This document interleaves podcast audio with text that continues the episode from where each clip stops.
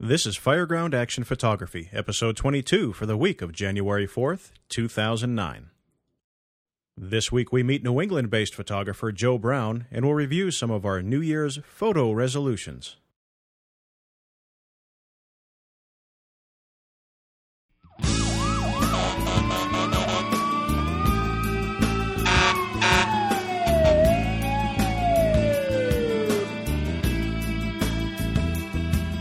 And welcome to Fireground Action Photography, the netcast produced by and for photographers specializing in emergency services action photography. I am Craig Derling and I am your host. Joining me once again in base camp is legendary, legend in his own mind type legendary, Southern California fire photographer Ross A. Benson. Welcome back, Ross. Happy New Year to you. Hi there. How are you? What's new in this new year, 2009? Did you say A? I did say A. Don't I always say A? You do. And, And, you know, and now they know what the A means Well, if they listen to the last show. someday I'll tell you a story about the A, but that could be a whole show in itself. Uh oh. We'll save it So for say another, that for next December it- 31st? that or could be a different podcast, you know, you never know. Like, oh, could, we could sprout a whole new show just based on the A? Hey, watch it. You say C and he says N, I say A. What's it all spell? Um, cat. Can? Happy New Year's, Craig. Oh, happy New Year! Um, yeah, we are starting 2009. The last show we covered what uh, we, we covered in the first 20 episodes of Fireground Action Photography, and we're looking forward to a whole near, new year of shows. Hopefully, we'll last the whole year. We'll have enough energy and interest to keep on plugging along. You mean I have to see you every week? Yeah, pretty much. Yeah, if, yeah. If Like you want to stay already. in everybody's good graces, because they come for you. They don't listen for me. They come for Ross A. Benson, don't they? That legendary. I don't know. I, Legendary. I just love sharing my experiences and like you do. you know, and I'm, uh, it gets to the point. It's gotten to the point now where I'm. I look forward more forward to hearing from the listeners and what they have to say um, than talking about it myself. So that's that's fantastic. Well, a little later on in the show today, we're going to talk about our New Year's resolutions, but not just our regular New Year's resolutions. They're going to be our photography related New Year's resolutions. You mean you've seen that picture of me in that vest weighing what I weigh? So I take it that was my number one resolution was fit into that vest, which wasn't mine, by the way, and it was a size small that Uh-huh. I tried on. Okay. All right. Well, check the show notes page, uh, everybody on the website, firegroundaction.com, for that picture that Ross is talking about. Next year, I hope to fit in a vest. You'll see. We're going to grow into the vest, is what you're saying, right? Hey, I'm walking. We're in the third Good. day this year. You and Buddy, your dog. we have. We've walked every night now. Excellent. Out here, clear weather. He loves it. It's good. I know. Southern me. California, I tell people back east that it's like living in a mall.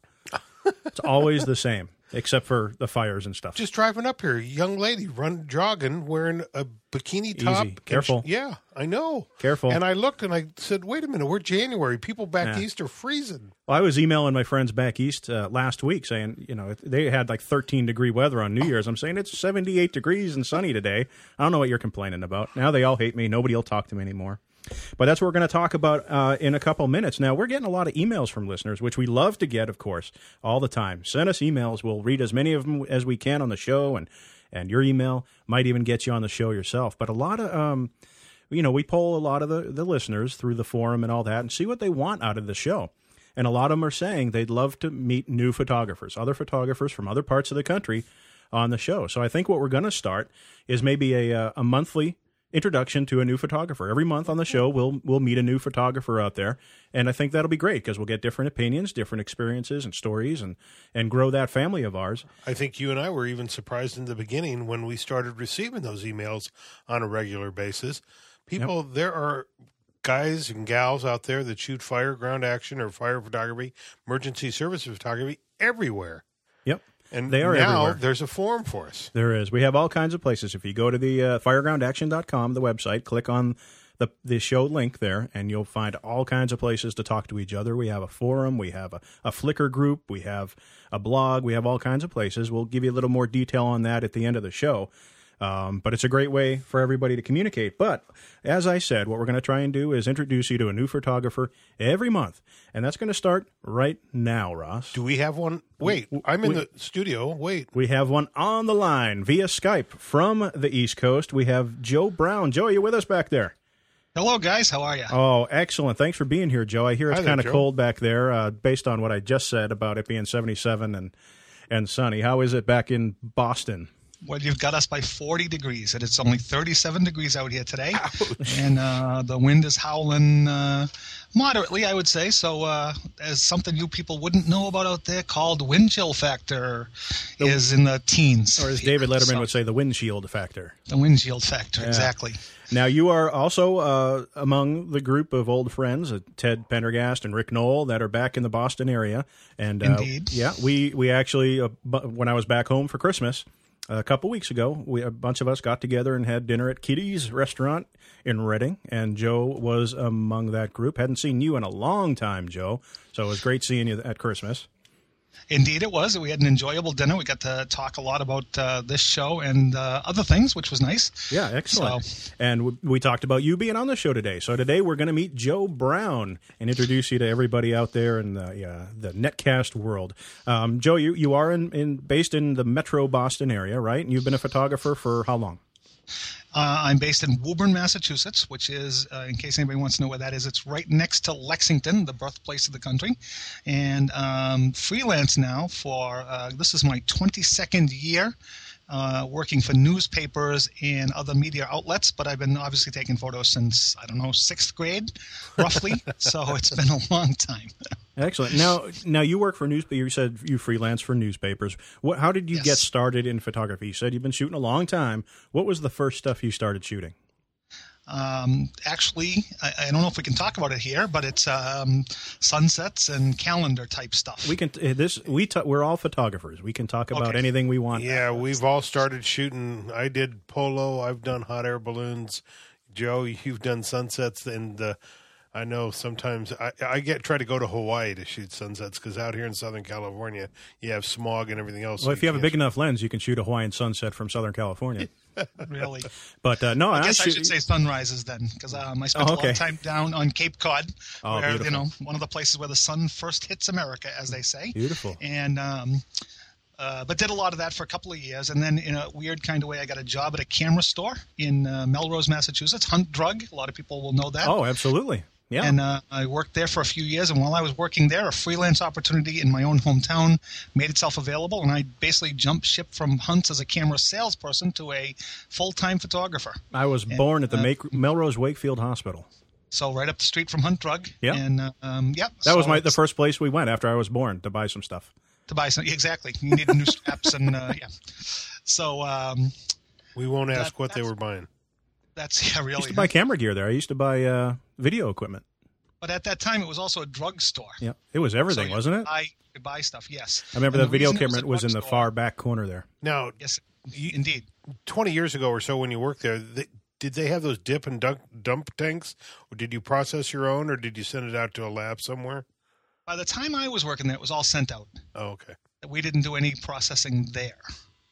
Uh, however, I was doing my own processing at home, so I didn't need to do. I had a, a full dark room here, Ah, and uh, I was doing all my own because again, we weren't in the era of color newspapers back then. Everything was black and white, and prints. There was no electronic transmission. There was no anything like that. It's funny, So- Joe. Many years ago, I worked at uh, out here. It was called Sav-on. Now they're called CVS, and I was a manager of a photo department out here. So uh, I I've been in those shoes. I know exactly when people come in and their pictures don't come out, and, and they ask you why, and you tell them you have to take the lens cap off, and uh, you have to put film in the camera. Back in those days, I remember it well. Indeed, I did some part-time work during high school for an Osco drug, and we had the same thing. We had the one-hour machine, and then they'd send stuff out to Kodak, and people would come in and say, you know, what do you mean my film got ruined, or what do you mean they didn't come out? And uh, funny, one of my first published photos was for the newsletter for Osco Drug. It was based in Chicago, and it went coast to coast, and it was an 11 by 14. It was an oversized publication. Wow. But they had a big black. I had like an 80% of the cover was the first photo I ever had published was some woman from the Woburn store, and she had done something or she had retired. I can't remember exactly what it was, but that was the first photo I had ever had published, and I got a little extra in my paycheck that week, as they say, do you remember how much? I'm curious. twenty bucks maybe. Nice. Maybe Well, that's what magazines are paying now for cover shots. so it's all come full circle. What, come- yeah. What's your camera of choice, Joe? Today, Yeah. Ni- uh, I'm a Nikon, totally Nikon. Everything is Nikon. I'm going to keep saying Nikon because Yeah, you guys never let me get it. forget it. I know that.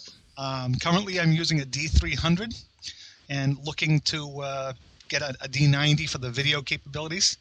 and um, I like my Nikon stuff, but that's for another show altogether, I believe. nah. Talk No. about it. Well, you can use the N word here. Uh, the Nikon word is fine. Craig and I just, uh, I used to be a Nikon guy many years ago. Went through the whole line F3s, F2s, FM, FM, E- FEs, had that whole line. And then uh, when my eyes started, you know, you get, you hit 40 or whatever, your eyes kind of start to And you got the deteriorate. Nikon tunnel in both hands. Well, that's it. Um, yeah, I got carpal tunnel in both hands from carrying an F3, two F3s around, one a titanium body. So uh, Nikon is a good, uh, you know, you keep the word short. You can say Nikon. okay. now I you're looking. You said you were looking at the at the uh, the D90 for the video. How much have you heard about the video capabilities of the the D90? Well, I've been reading heavily on it as compared to what is it, the 5D Mark um, Two. whatever Mark two, yeah. that does the, you know, um, the the, the uh, photographer in New York City that just came up with that movie Reverie was fascinating, um, Vincent Laforet. Right. And um, so I've been kind of looking through and seeing what the video capabilities are. So I'm not well studied on it yet, but we're getting there. Okay. Because I know the 5D Mark II, there were early complaints that um, there was no autofocus and, and you couldn't change the aperture. Well, what's been found during actual real life use now is that there is autofocus, but it relies on the contrast autofocus, so it's a lot slower to respond than the than the standard autofocus. And you can set your aperture before you start recording. You just can't believe- change it during recording. Right. I believe the D90 is the same. Oh, okay. But again, I haven't done all of the research on it as of yet. We're just we're just getting there. Now I'm thinking with these new the uh, Canon 5D Mark II and the uh, Nikon, um, these are first round cameras doing video. oh, this is brand new technology. exactly. Sure. I think Absolutely. if if for like myself, I, I'd rather wait and I, you know, wait till one or two of these cameras come out because you know it's going to be right like computers. Once you buy one, the next day they're going to find something new about it and put it in their new edition or their new camera. Yeah. No, well, absolutely. there's a company out there called Red. I don't know. That's a California-based company. Sure. I don't know if you guys have heard about it, but Yep. I'm reading some wonderful things where they're merging their uh, BQ quality, which is broadcast quality video, with a still camera. And at the end of this year, there could be some very fascinating stuff coming out from this company. So I'm kind of in a holding pattern just to see if you know more more information gets leaked out. But I've been hearing wonderful things about Red. Right, and that and those are made by a small company uh, because I guess at the time a lot of the larger manufacturers were afraid to to go into the this arena that they've gone into. Now the initial red cameras, I understand, were in the tens of thousands of dollars, but Right. um, and uh, but they've come out with some other models now that are considerably less. So I'm real curious as you are to uh, to see where they go with that. Now I know listeners out there are going to be asking what kind of lenses you use. What are your standard on cam- camera lenses? The ones that you go to the fire scene with? Well, I'm think I'm pretty much like everybody else, and that is I love my 24 to 70. That's my standard everyday. Um, basically, what sits on the camera day in and day out uh, when I'm in the car running around, uh, doing fire photos, doing uh, some sports, doing uh, my regular newspaper work. So that's a that's the workhorse lens, and I use both Nikon and Sigma on those because, dare I say, and I'm not trying to toot my own horn, but I'm very busy, and the lenses get a lot of use. Okay, So, well let's uh, let's go into that more. You were very busy, and and when we saw each other over Christmas, uh, you were telling me some of the the clients you work for. What what do you do? We know you do the, the fire photography, and we'll get a little more into that. But as far as the rest of your business, because you do this full time, your your Yes. livelihood is as a photographer, and that is getting rarer and rarer. I think um, as more photographers or uh, even freelance ones have their full time job, and then they do photography as a hobby or uh, on the side on a freelance basis. But you managed to to continue to do it full time, which I for which I congratulate you. And uh, what but what other uh, what other companies or, or kind of clients do you tend to work for? Oh, that's a that, and that could almost be a show in itself, also. Um, but some of my You, bigger you need your own show.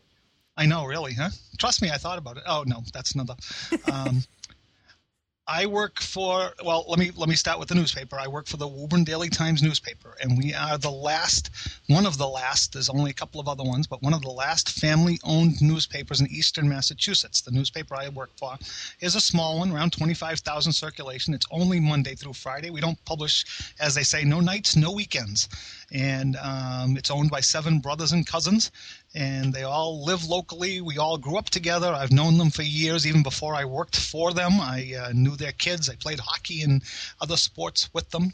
Went to school with them. Went to religion class with them. I mean, that's how Wow. I've known these people. So. Um, that is uh, something I've been, I, as I, I like to joke with people that I've been their chief photographer by virtue of being almost their only photographer. We have a couple of other photographers who do work nights and weekends and covering the radio, the scanner, and what have you. Um, but pretty much Monday through Friday, 8 a.m. to 6 p.m., I'm the go to guy for the newspaper.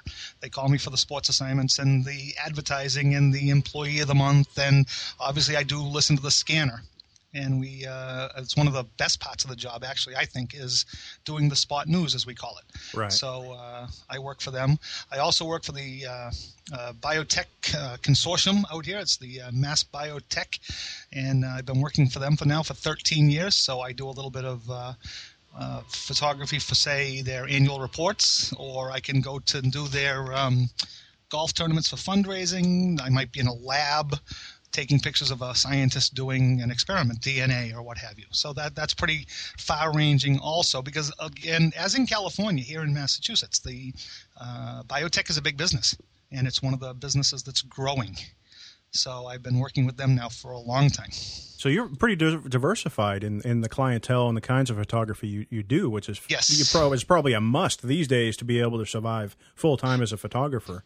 Absolutely. I uh, also work for the, the Boston Herald and the Associated Press, and that's mostly spot news type things. So those are if I catch something. Uh, my most recent thing for the uh, Boston Herald is we had a train wreck here in Woburn that um, killed two train employees and uh, injured a bunch of passengers, and that was my last front page photo for the Boston Herald. But that also went out on the Associated Press, went out on the wire, as we say. So um, yeah, there's, and I've got a bunch of other cl- um, clients also. Uh, so it's it's you know again not trying to pat myself on the back, but it's it, I am busy and I try to be busy. You know I'm married and got kids and have a mortgage to pay like everybody else in this world. So it's uh, you know you, got to do it. No, don't worry about patting yourself on the back. That's uh, I applaud anybody that can uh, make a comfortable living doing what you're doing now, and, and it's definitely a credit to you and your and your talents. And we should mention that next week you're also going to join us next week. We're going to be talking about marketing your photography, how to get it published, uh, and where to go to get your your images published. Maybe make a couple dollars from your photography, and uh, based on your experience and and how much work you do, uh, you're going to be joining us next week for that discussion too, right? Absolutely. Excellent. Absolutely. So- Though that's getting harder and harder for the for your everyday person. But we'll talk about that. That's something to talk about for sure. Yeah, we definitely look forward to that. Um, did you have anything? Any No, I'm yeah shooting out here. I, I know for shooting a small paper, uh, you really you get to know everybody in your town, and and you like you say, you probably know uh, the city politics and all the politicians and everything else, and you know the city like the back of your hand. Yes, absolutely. I live in the town that I cover. Our number one town is Woburn, and I live in this town, and I do. You know everybody. You know the fire chief, the police chief. Um, other, I will say this: other photographers sometimes get upset because I have access that a lot of people don't. And That yeah. we're out here in Burbank, you know, a small town of hundred thousand, and it's the same thing. Uh, I get to go places where a lot of people don't get to go, and other photographers, and that has caused problems for me in the past because other photographers for. Uh, like the Daily News out here said, why is he allowed to go there and I'm not? yep, so that's a normal. Yep, and that speaks a lot toward what we talk about a lot on the show is the the respect, to the relationships you build out there with different cities, different agencies, um, the credibility you build, and, and your reputation. That that goes a long way, and, Yeah. and and that's worth working on for sure. Well, the the plane crash, you know, like we had out here, uh, you know, every Burbank every- Airport. Yeah, Burbank Airport, a uh, Southwest came off the end of the runway, and you know, calls like that, you see a million photographers, and and I'm kind of exaggerating there. We probably saw in excess of a hundred different photographers from different uh, places, and you hear a call like that, and then I'm walking around inside the police line tape, and they're all saying, "Well, why? What's going on? You know, this, that, and all," and uh, that's what happens when you're a local photographer. Yeah, and I, I have a funny story from that crash too, but I'll save that for another show. so, so, Ross, you see, you're very similar to myself, whereas you're probably going to be the first person on the scene, whereas some of these other photographers are coming from 10 or 12 or 15 miles away. In, in my case, we're 12 miles from Boston. So 99% of the time, if one of the TV stations is going to come here, and we have five news outlets for TV stations, and um, but it's going to take them a while to get here. So I'm going to be inside that tape because I've already been there for however long it's been. Way you know, the before they put in. that tape up. and way before exactly. Yeah, way exactly. before they put that tape Yeah, up. I know exactly what you're um, saying. See, Ross is normally first into incidents in Burbank. I'm second in, and I didn't even have to hear the call. I just have to find Ross's car and then follow the trail of batteries and compact flash cards to the fire. I have a reputation out here. it used to be rolls of film and batteries. Now Yep. Yep. that's so he can find his way back back to his car. car. Exactly. You have to leave a trail back to the car. But you're right. You know, we're usually there before they even come up with a perimeter. And then, you know, lately, over the last several years, I'm on the inside. Many years ago, I shot a plane crash, uh, not the Southwest. Many years ago, a plane took off about 6 a.m., and I was photographing it. And I'd been there a good hour or so, and the competition newspaper showed up and said, wait a minute, why is he inside this tape? And they said, well, he was here long before we even put up the tape. And the other photographer said, well, you know, it only make it fair, you know, and I usually say the fair's out in the country. Um, to make it fair, he should start shooting from behind the line so we all have the same pictures. And back then, and we're talking 25 years ago, the sergeant at the scene, the lieutenant actually asked for my film and and had me shoot a new roll of film. Um, Really? Yeah. And back then, I didn't know anything Mhm. about rights and photographers' rights and you know photojournalism and so forth. And, and I gave him uh, the film out of my pocket, even though I knew it was a blank roll of film that I handed him. But exactly. uh, you know, now I would never do that. I, it's it's too bad. That's that's why those eight meg uh, cards that come with the cameras now. You always keep those. yeah, Give him the eight meg card. You'll never use that. exactly. Joe, Right. I, in my case, just to just to add on to that, I, uh, I have actually just moved back to the line. I've had, you know, because usually by that time you've got the pictures that you need to go forward and have stuff that's different than everybody else. I, I, I got to tell you, I am not, and I, I capitalize the not, a pack photojournalist, and I, I hate being lumped in there with everybody else. But if if the fairness issue comes up, and it has before, then a lot of times in my situation, the chief or the uh, lieutenant on the scene or whoever will come over and say, "Hey, Joe, can you do us a favor?" And I'll say, "You know, guys, got my stuff. Thank you very much. Yes, I will." And I'll move back to the tape or move back to the corral or wherever they have all of the other media outlets. Yeah, and, and that's a good working procedure, Joe. I, I like that suggestion because, you know, once I am there, and these battalion chiefs who know me, uh, well, in fact, Tracy, Tracy Pancini, I was at an accident uh, a couple years ago, and they kept me back. And Tracy said, no, he's part of us. Let him Right. in here. the Burbank Fire Chief. Burbank Fire Chief, which we'll have on, and he uh, called me up to the scene, and the police department said, "Well, it's a crime scene," and the chief said, "Well, he's one of us. He's part of us." So Right. you know, you got to use that fine line, and then And they uh, know you know how to conduct yourself at, at a scene like that. yeah, I know what oh, evidence absolutely. is. Yeah, exactly. Right. Now, right. Joe, You're not contaminating their crime scene. We've we I Right. have that on a regular basis. That's Yeah. even a car wreck where they're going to do measurements of skid marks. Yeah, you know, you- they put up you- the yellow tape, it, and, and that might be 50 yards on either side of a car wreck because they've got. Uh, I did one on New Year's Eve, 179 feet of skids, so they got to measure them. So you know the yellow tape's going 179 feet beyond where the car impact point was. right. that's a that's a throw and a half at you know midnight trying to throw with a flash. We know that, and you know so. Uh, And- but they said, "Come in, just preserve the evidence." Yep, not a problem. And that's experience and knowledge that can make or break you as a, as an emergency services photographer, and which which may be good reason for other photographers out there, especially if you're just starting out, um, is to maybe take some courses on fire safety, on forensic uh, evidence collection, things like that. Doesn't make you an expert on it, but it will give you a, a knowledge base that'll help you be um, maybe a better photographer, but definitely a better emergency services photographer. I think you know one of the lines, and I remember uh, traffic lieutenant out here, Rick Madrid, uh, preserved a scene, and he let me walk around, and we were marking evidence, and they there was a filament of a headlight, and they needed to preserve that filament because that would tell if the bulb was the lights car Was on or off. Yep. Exactly. And if you're a photographer and you're moving around a crime scene or, or a traffic accident and you kick that filament, it could bust it then. And uh, those are things that are real important to us. Right, and I'm, I know Ross. We've been at scenes, shooting scenes together on the freeway with Highway Patrol um, and different agencies where you're walking around photographing the scene, but while you're moving from place to place, you're looking down. You're watching every step you're taking because you don't want to destroy any evidence like that. And that could, Absolute- and if you do that, I mean, it could be the last scene that they let you shoot. I think one of the major ones you and I remember a long time ago, we were walking over body parts. Yeah.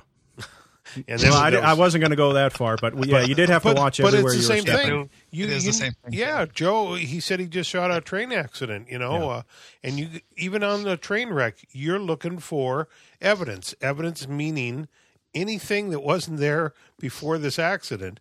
You know, and it could be a, a body part. It could be uh, somebody's eyeglasses. It could be a button off their shirt. I mean, it could be as minute as a quarter inch, and you'll never see it. You know, you hardly see it at night. But those are things that we learn. Always have that flashlight. There you go. Right. Now, Joe, a couple more questions for you before we go on to our New Year's resolutions. Um, we all Wait, consider. can I? Okay, I was going to. I was going to. I was going to interrupt you for one second. Sure. Can I? Yeah, absolutely. Uh, I just wanted to say that, uh, and this could be another one of those discussion items, but um, you guys had mentioned like um, access rights and um, talking to the police about access. I just want to add that when you're standing at the yellow tape and the police officer says no admittance, that's not the place to be arguing rights. That drives You me know, nuts. uh, uh, Just just accept what the officer has said because obviously he's doing it for a reason, and then the next day, call the chief, call the lieutenant, call the captain, whatever, and say, "Can we have a sit down and talk about this?" I, I- I'll tell you, this has happened to me before. Even even though I'm known in in the we cover 13 towns, so this little newspaper that I work for, I'm known in all 13 towns, but we've had access problems. A newly appointed sergeant or a new recruit off the off out of the academy says, "Nope, nope, nope, nope, nope. You can't do this. You can't do that. You can't do this." When I know darn well that I can, but you know what? The next day is the time to be go down and sit down and say, "Hey guys, we need to have a little chat about you know the the, the rules and regulations of access and egress and what have you." right. Yeah, don't Follow get it into up- a pissing match. Right, because you're never going to win. Never. You're never going to win. And I will say, being having been on both sides of the tape, even if they don't have a reason, just go with Exa- the yeah, flow. exactly. There Yep. normally there's another way in. You know, you, you, you there are other Right. ways of getting in. You know, you don't want to do anything to to violate any laws or anything. But if they're telling you you're not going in, you're not going in. And just like you said, Joe, there are other ways to go about following up on that, and hopefully educate that new officer or that new supervisor for the next time. Yep. Exactly. There'll always be Exactly. more, right? And it'll continue. I've been doing this for 35 years, and I just shot two weeks ago out at a scene, and an officer, no pictures, stop shooting. You know, we don't want any photography here. And all of tw- uh, half an hour later, the watch commander showed up, who I've known for 20 years, well, walked me through everything where this officer was, and this officer scratching his head, you know, going, "Well, I told you not to come in here, but now you're not going to tell me the same thing in front of your lieutenant." right. You know, so yeah, exactly. And now he'll know for the future that you're probably okay to be in there, and you didn't ruin that relationship with that officer for future incidents, Right. By by Right. Going toe to toe there. Exactly. Conversely, Ross, uh, I had an incident on the highway a few years back here on our our uh, big highway, Route 128, as Craig would know it, but Route 95 is, is known in the rest of the world. Yeah. um, we had a Jaws of Life accident, and I was uh, taking photographs, and one of the rookie state police troopers here in Massachusetts came up and said, told me to get lost, and I turned and I was happened to be standing next to the lieutenant, and the lieutenant said, "Trooper, um, you know, I know Joe, and he's not going anywhere." And the trooper said, "Yeah, but you don't want him here. We we we need to get rid of him. He he's the press. We don't want." And the lieutenant said, "Trooper, realize you're just out of the academy, but he's not going anywhere. He's not violating any laws. He's not violating anything. He has his state police issued credential on his neck. He's not going anywhere." And the trooper continued. The trooper continued to argue with the lieutenant in front of me. Now here they are using the jaws, cutting the guy out of a car, trying to save his life, and here's the trooper and the lieutenant arguing over me.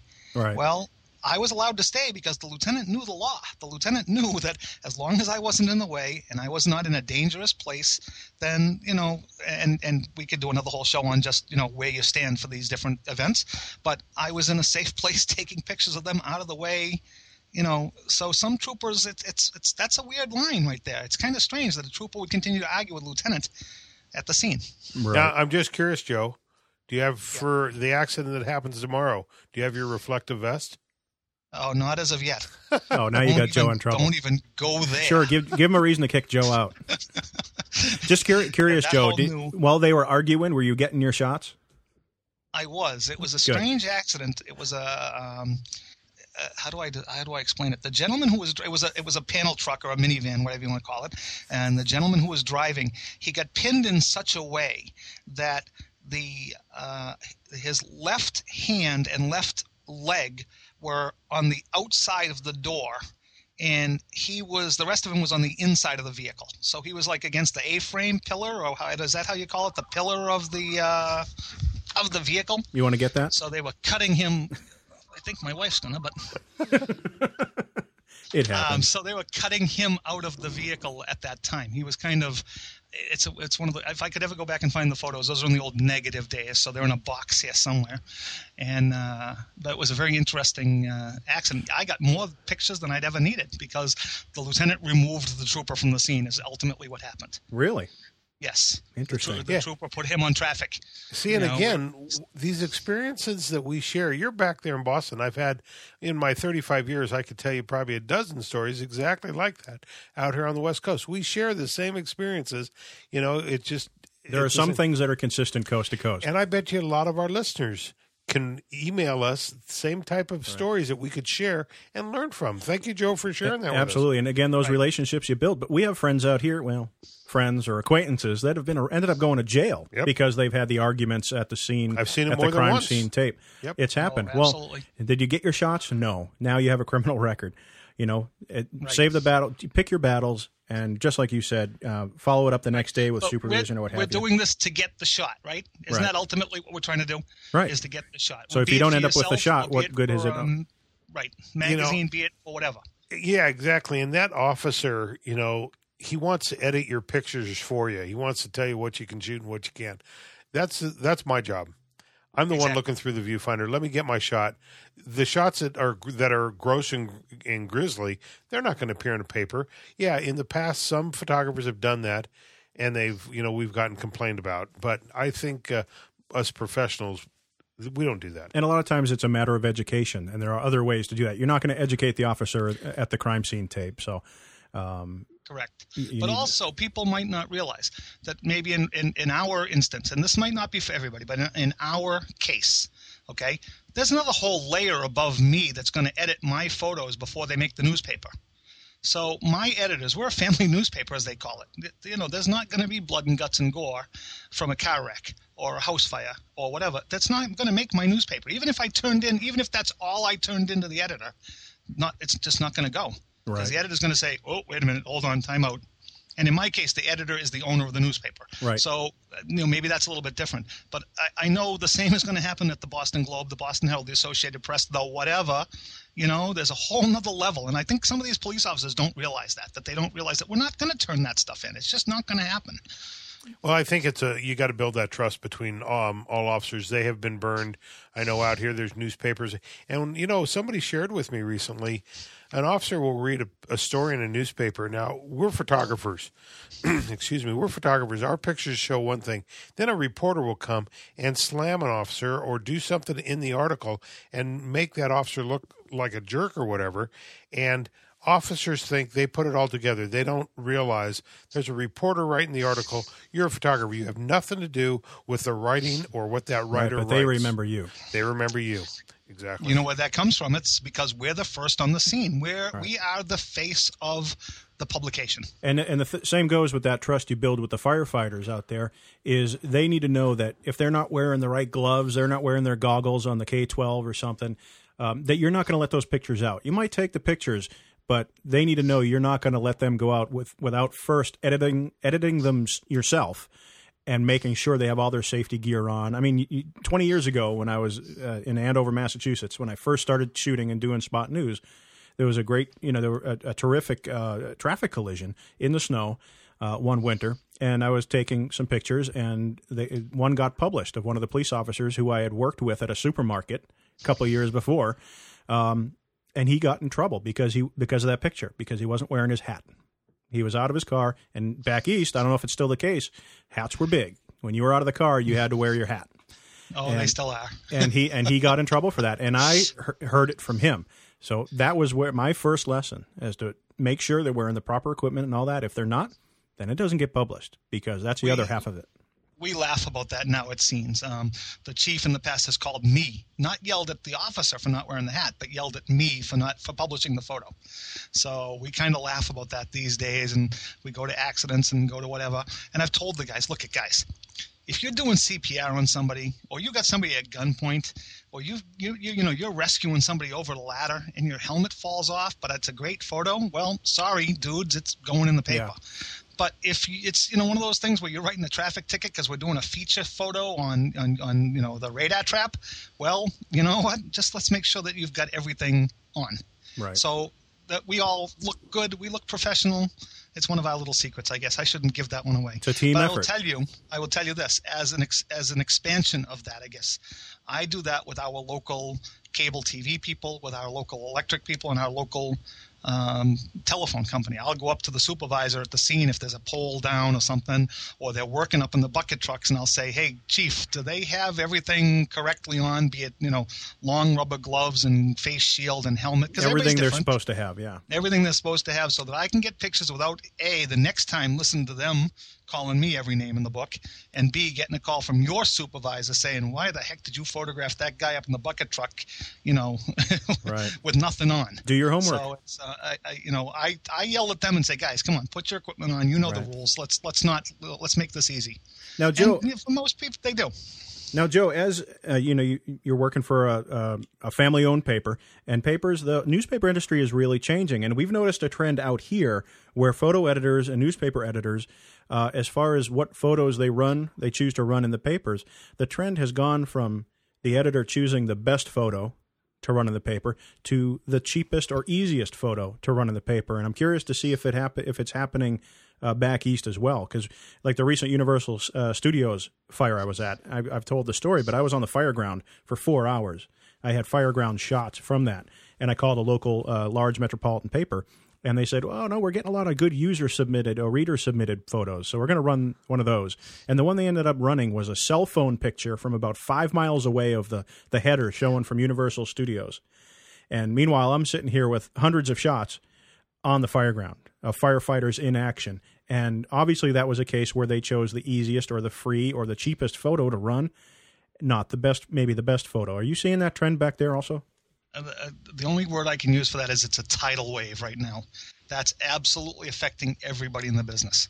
The advent of digital photography and cell phones, everybody's a photographer. It's Everybody's got a camera now, yeah. Everybody's got a camera now, and um, I'll tell you where it's where where it's hurting me the most is not so much in the spot news arena, but in the arena arena sports. Uh, we don't cover every single sport for all 13 towns that we cover, but inst- but what'll happen is uh, you know somebody will go to that little high school that we cover on a kind of sparingly cover, and they'll go to the track meet and they'll get a half decent photo of the kids running track and they'll submit it.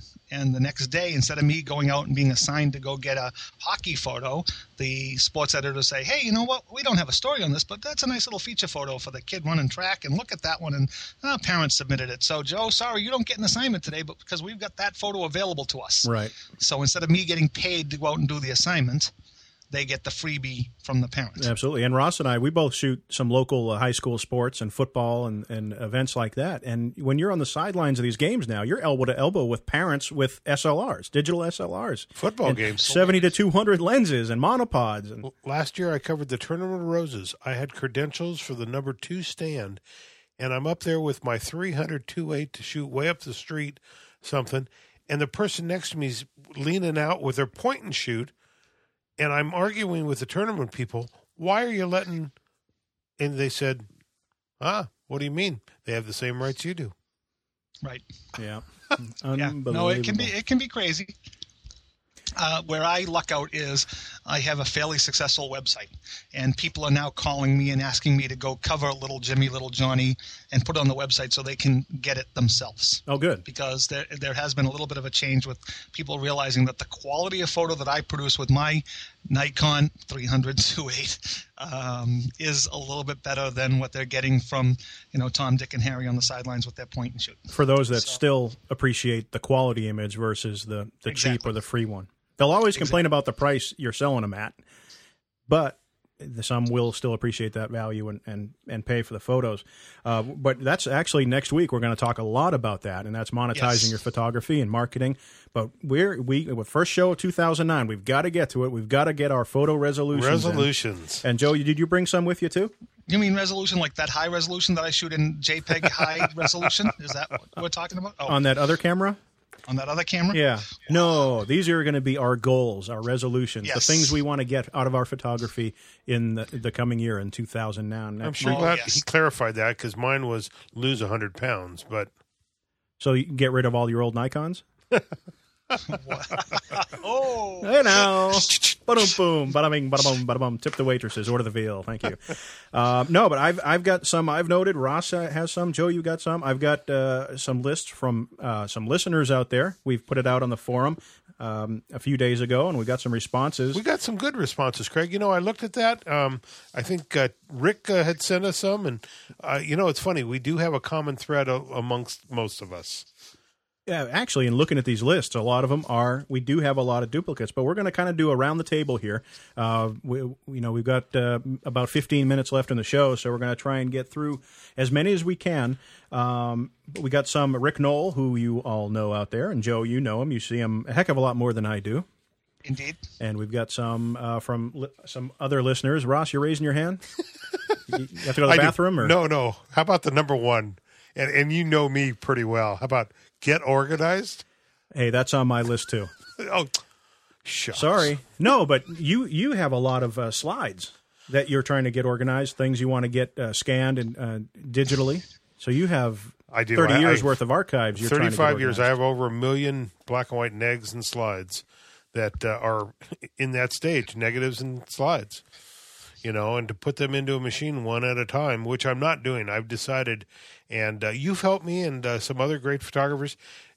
If I have an incident, just take one or two of my best shots from an incident. I don't need to scan every neg. Well, that's part of my exactly. You scan the keepers, scan the keepers, and that's what I'm trying to do in organizing my digital archives. Is not to have uh, everything archived. If I have shots that are out of focus, poorly composed, that I know I'm never going to get any use out of, I'm actually going through and deleting some of the older ones that fall into that category. Part of my organization that I want to get done is my archiving, my file naming, my keywording.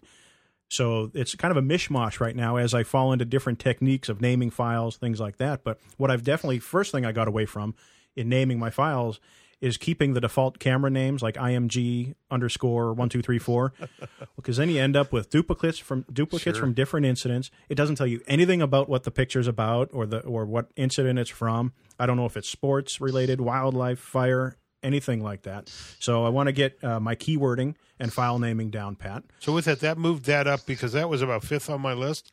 And what I've done is uh, learned to better edit. And you, uh, the other day, you and I talked about that at dinner. Um, you know, disreg- and boy, I'm. It's really tough for me to throw away an image. You know, somebody might want something in the background, and, and that's in my head.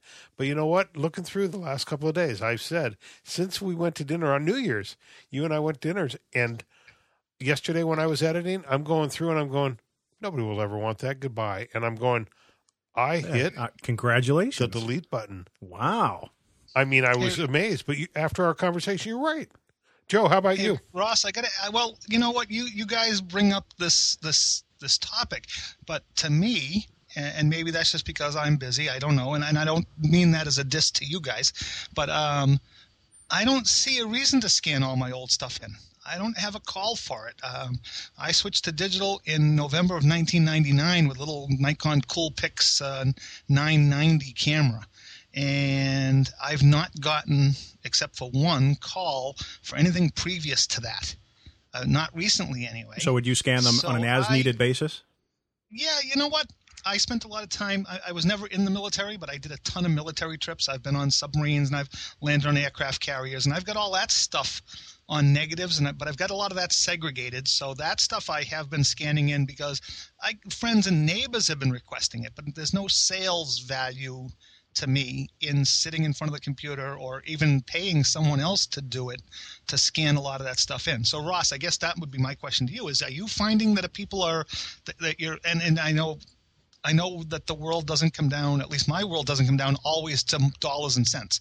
But to me, there's got to be at least a little bit of incentive to sit in front of the computer and do a lot of that. Well, it's funny because uh, in the past, my negs were you know pretty well scattered. I, I put them in envelopes and did them, put them in a film box, and and would just do it that way. And what I'm finding, shooting 35 years of Burbank Fire Department's history, um, I have I go to the retirees breakfast, and the guys are asking, "Hey, we would love to see old pictures." So that's why I'm going through now of guys that are chiefs now. I have them in their rookie classes 30 years ago, and they are now looking back at those pictures. So that's why I'm I'm not scanning everything. Uh, this week we have a city manager retiring, been with the thir- city 38 years. I've gone through and I found some pictures of her 25 years ago that are just hilarious. So I'm not going through each shot and scan it, but every so on, I'm trying to find stuff from decades before. right, but at least you've got a, you've got a reason to do it. Right. That's part of it. That, Yeah. I think that's part of my own thing. Like I say, I've only had one request for for for, a, for some fire photos, and that was on Halloween years ago. It was a five alarm fire, and believe it or not, there's still a lawsuit has not been settled on it. So they're looking for these photos to assist them Wow. in settling this lawsuit, which I find to be just amazing that from 21 years ago that they still haven't settled this. Well, see, So- we- back here, you know, I, I uh, do find some old, old shots that uh, are current stories. You're right. What's on your list, Right. Joe? You have a resolution you want to share? Um, yeah, I guess my number one resolution is to is is multifaceted, but basically is to um, revitalize the vision and the reason that I got into photography. And I think that's every year I say that because as a freelancer and also being busy, I get caught up in the business of photography, and and you tend to lose the you know the artistic or the inspiration you know why do we do this why why And that's You know? interesting because I've heard from many a photographer out there that do it for a living is that once you decide to change from a hobby to making photography a business, you actually spend more like 80% of your time at that point doing business, doing sales. That- you know, and a small very well percentage is now actually out there taking pictures. yeah, that could very well be.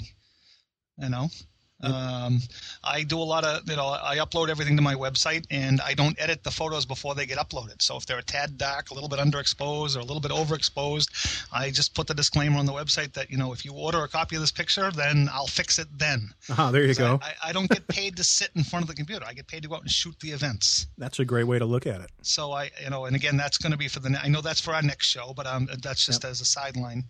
Um, my the other facet of my um, thing, and I think you had it on yours. The other facet of my resolutions was about this whole raw images.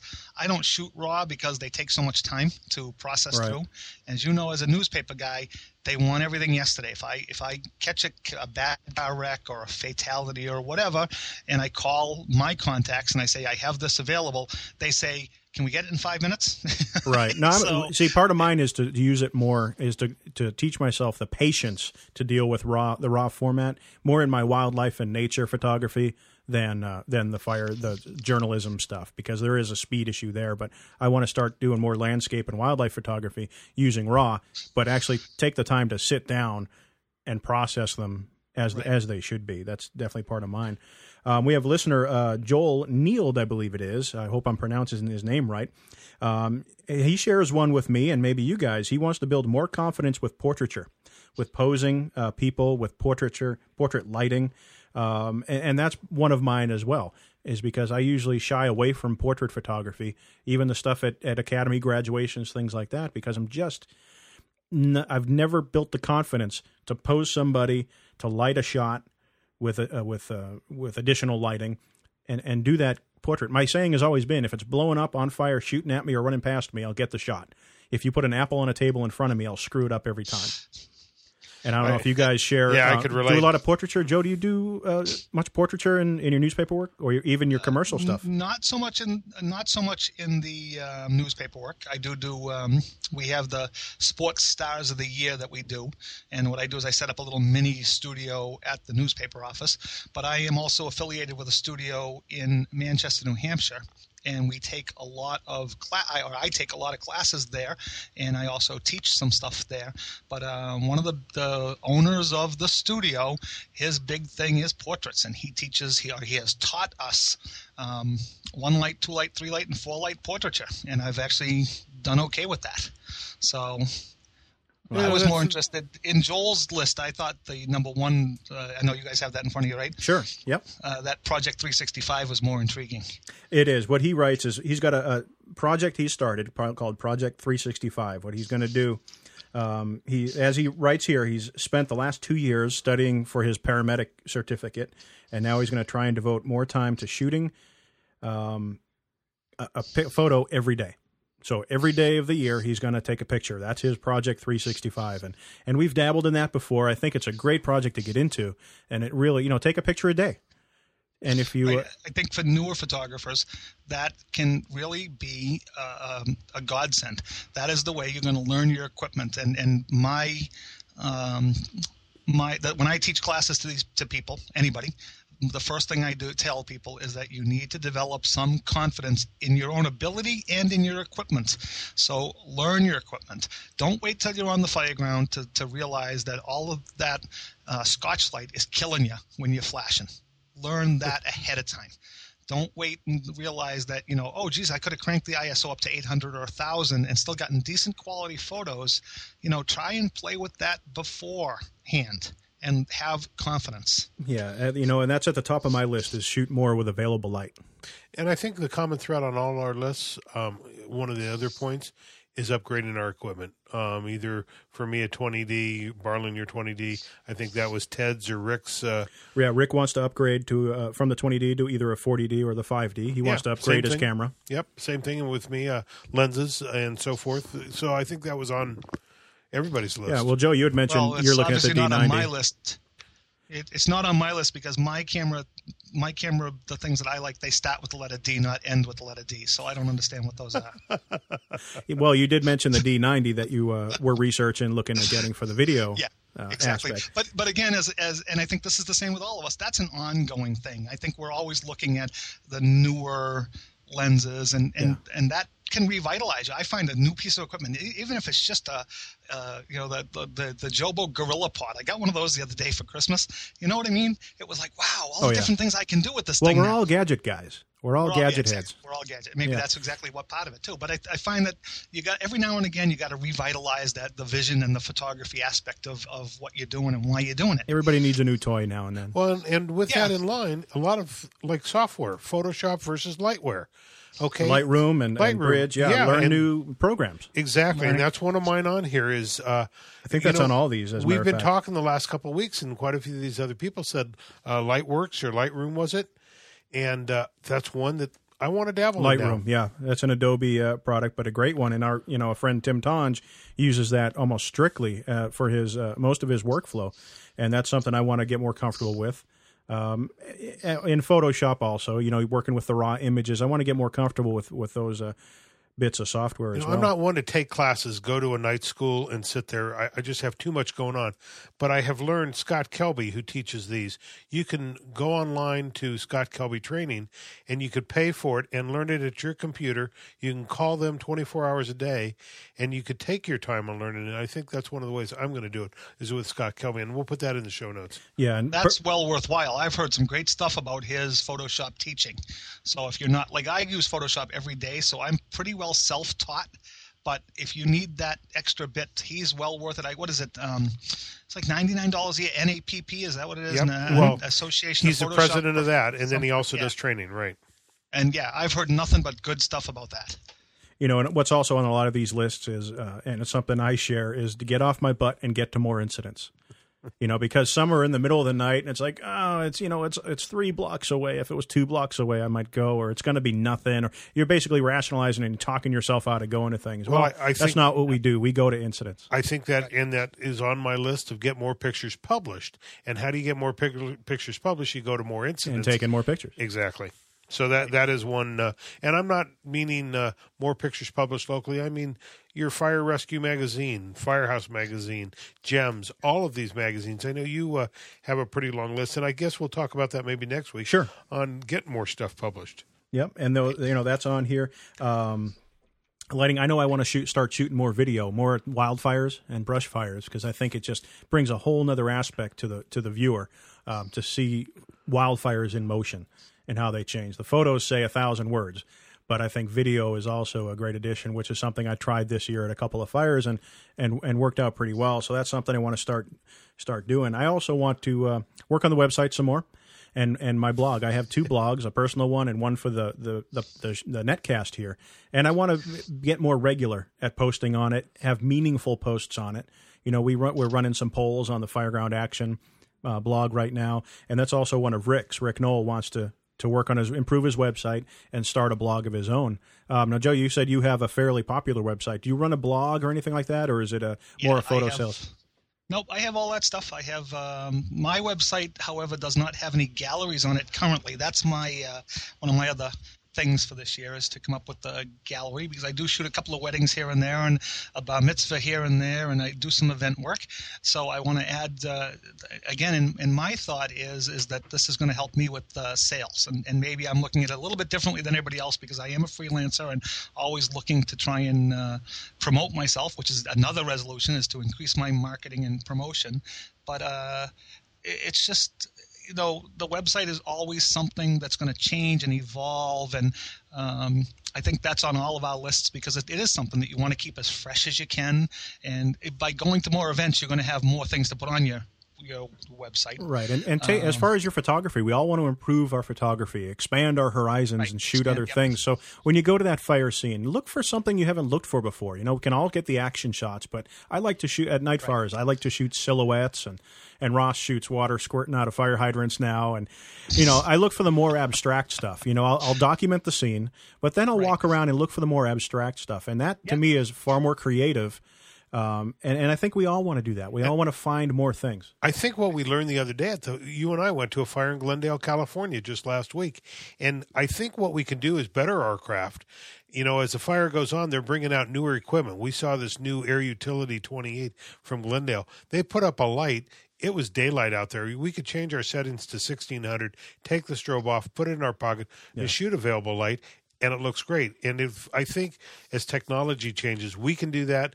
And with the help of the fire department, it's making it you know, a lot and better. try try new things. You know, Joel Neild here added that he wanted uh, to improve his architectural photography, and I want to do more wildlife and and scenic stuff, landscapes. Uh, I want to, you know, I don't just do you know emergency services photography. There's all kinds of stuff in this world to shoot. So think outside the box. Take those blinders off. Walking down the street, have your little pocket camera and take a shot. Take an interesting shot of something. I was in, you know, back east uh, last week for Christmas and walking around Wolfeboro, New Hampshire, where my family owns a, a home. Wolfeboro, New Hampshire, the original resort town. And uh, there, like you know, Reuben? there was icicles hanging, and and you know the the river going through, and I was just taking these little abstract shots with my my pocket camera, and it's just kind of opening your horizons. Is, is use your eye and find find other things to get out there. Well, I think you're right, and I highly suggest everybody. You know, these point and shoots are now what a couple hundred dollars here, six, seven, nine megapixel. You can wear them on your side. You can always have your camera. You don't have to lug your, you know, five D Mark II around your shoulder all the time. Take that little camera, and you're right. Especially firemen or any emergency service, sitting talking to somebody at a mall. Or while they go marketing, they're usually out at the rig helping a little kid out. Those are great shots. Yeah. Now, for the rest of our resolutions, um, you're going to have to go to the website, firegroundaction.com. We're going to post all of our lists up there, and you can uh, submit your own to our forum. Um, and by going to firegroundaction.com, click on the podcast link, and that'll take you to everything Fireground Action Photography has to offer you. We have the forum, which uh, we use to post uh, different questions and and uh, we put polls up there. We have users. It's a it's free to sign up. You can ask questions. You can submit show topics. Um, Joe's on there. Ross is on there. I'm on there. We also have the uh, the blog. Right now, we have a poll running up there to see if anybody would be interested in if we uh, produced some uh, Fireground photo T-shirts to wear out there on the Fireground. I, I I did yesterday. I have a new computer, by the way. The old computer died, and I thought I told you that uh, we I couldn't do a lot of work, but I was able to go up on the forum yesterday and I voted. Excellent, excellent. We also have a Flickr group, which is great. We have uh, about 100 pictures in there now, all listeners Some submitted. amazing shots, Craig. Beautiful photography. Um, you can get to all of these through firegroundaction.com. Now, we want you to sign up for that free Flickr account. Get Join the, the group, the Fireground Action group, and, uh, and submit your pictures. You don't all just have to put your best stuff up there. If you're having issues, if you're learning new technique or having a problem with your camera and it's resulting in a unique photograph, put that photo up there and ask the question, hey, what's happening here? How, maybe what, I'm, what am I doing wrong? How can I correct this? How can I make this a better picture? So you don't just have to put your best stuff up there, but it starts a whole discussion. Uh, what a great way to learn, but from looking at other photographers' images and ask questions, critique them. Uh, Joe, where can people find your work on the internet? What's your website? Uh, my website is joebrownphotos.com. That's photos with an S. And you are on the Twitter as well? Brown photo, yep, twitter.com slash brown photo. My emergency services work, though, you'll find on um, uh, firepix.net, which is Eddie Burke's uh, website. Okay. But, uh, that, I, I post a lot of my stuff to there. And we're going to try and get Ed on uh, the show at some point, too. And Ross? Uh, you can find me at firepictures.com. Uh, I'll be reworking that this week now that I have a machine that I can do that. And I'm also on Twitter. Uh, you can follow me. It's Twitter slash firepictures. and you can follow me. My website is craigderling.com. That takes you that's my online headquarters. Takes you every everywhere I am on the internet. And follow me up on the Twitter, twitter.com slash Craig Derling. The podcast is also on the internet. Obviously, we've told you the uh, the website is firegroundaction.com. Uh, click on the podcast link, and that'll take you to uh, the show notes. Uh, so all the websites we, and URLs and emails and everything we mention on the show, we'll put them in the show notes for you, so you don't have to worry about writing them down while driving down the street listening to the show. Just go to that website. We'll have everything, all the links up there for you.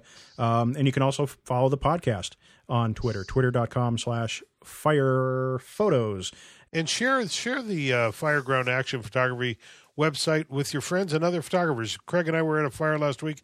We must have had a half a dozen firemen come up and ask us different picture, ask us Camera different questions. Yep. You know, and we all said, "Hey, you know what? Why don't you guys check in here? There's a whole mess of photographers that will be glad to answer your questions. So t- talk it up amongst your uh, other uh, buddies. Yeah, let them know the show's out there. You know, I, I've had emails from other photographers that don't even do fire photography, and they appreciate the show because we do talk about photography. It all comes down to technique and taking those pictures. Doesn't matter what you're taking the picture of.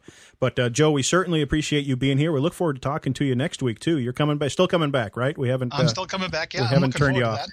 Joe, it was a great pleasure meeting you. I know uh, we haven't met personally, but uh, this uh, technology called uh, Skype is amazing. It feels like you've been in the studio. Out here, I think the temperature's gotten up to about 80 now.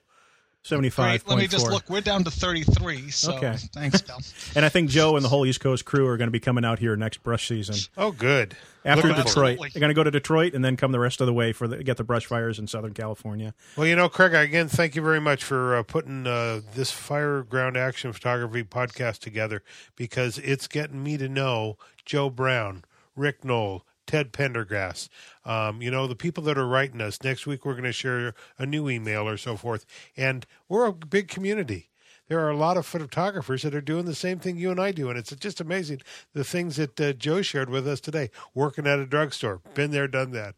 You know, Yeah, it's a small world. it is. It It's a small It world, is, and it's get- It's amazing. It's getting smaller every every day. Well, folks, Joe, again, thank you, and that's it for this episode. Everybody, thanks for tuning in. Be safe out on those fire lines, and we will see you next time on Fireground Action Photography.